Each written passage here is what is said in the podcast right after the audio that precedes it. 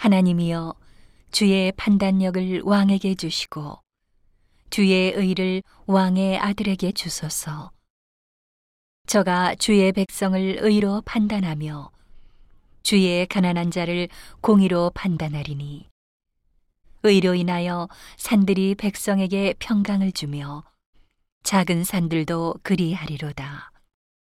저가 백성의 가난한 자를 신원하며 궁핍한 자의 자손을 구원하며 압박하는 자를 꺾으리로다.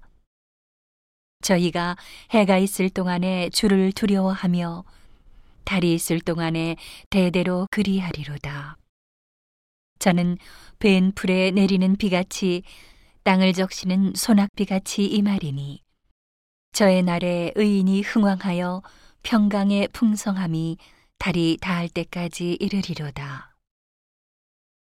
저가 바다에서부터 바다까지와 강에서부터 땅 끝까지 다스리리니 광야에 거하는 자는 저의 앞에 굽히며 그 원수들은 티끌을 핥을 것이며 다시스와 섬의 왕들이 공세를 바치며 스바와 시바 왕들이 예물을 드리리로다.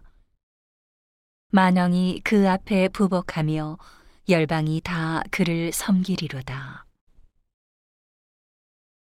저는 궁핍한 자의 부르짖을 때에 건지며 도움이 없는 가난한 자도 건지며 저는 가난한 자와 궁핍한 자를 극률히 여기며 궁핍한 자의 생명을 구원하며 저희 생명을 압박과 강포에서 구속하리니 저희 피가 그 목전에 귀하리로다.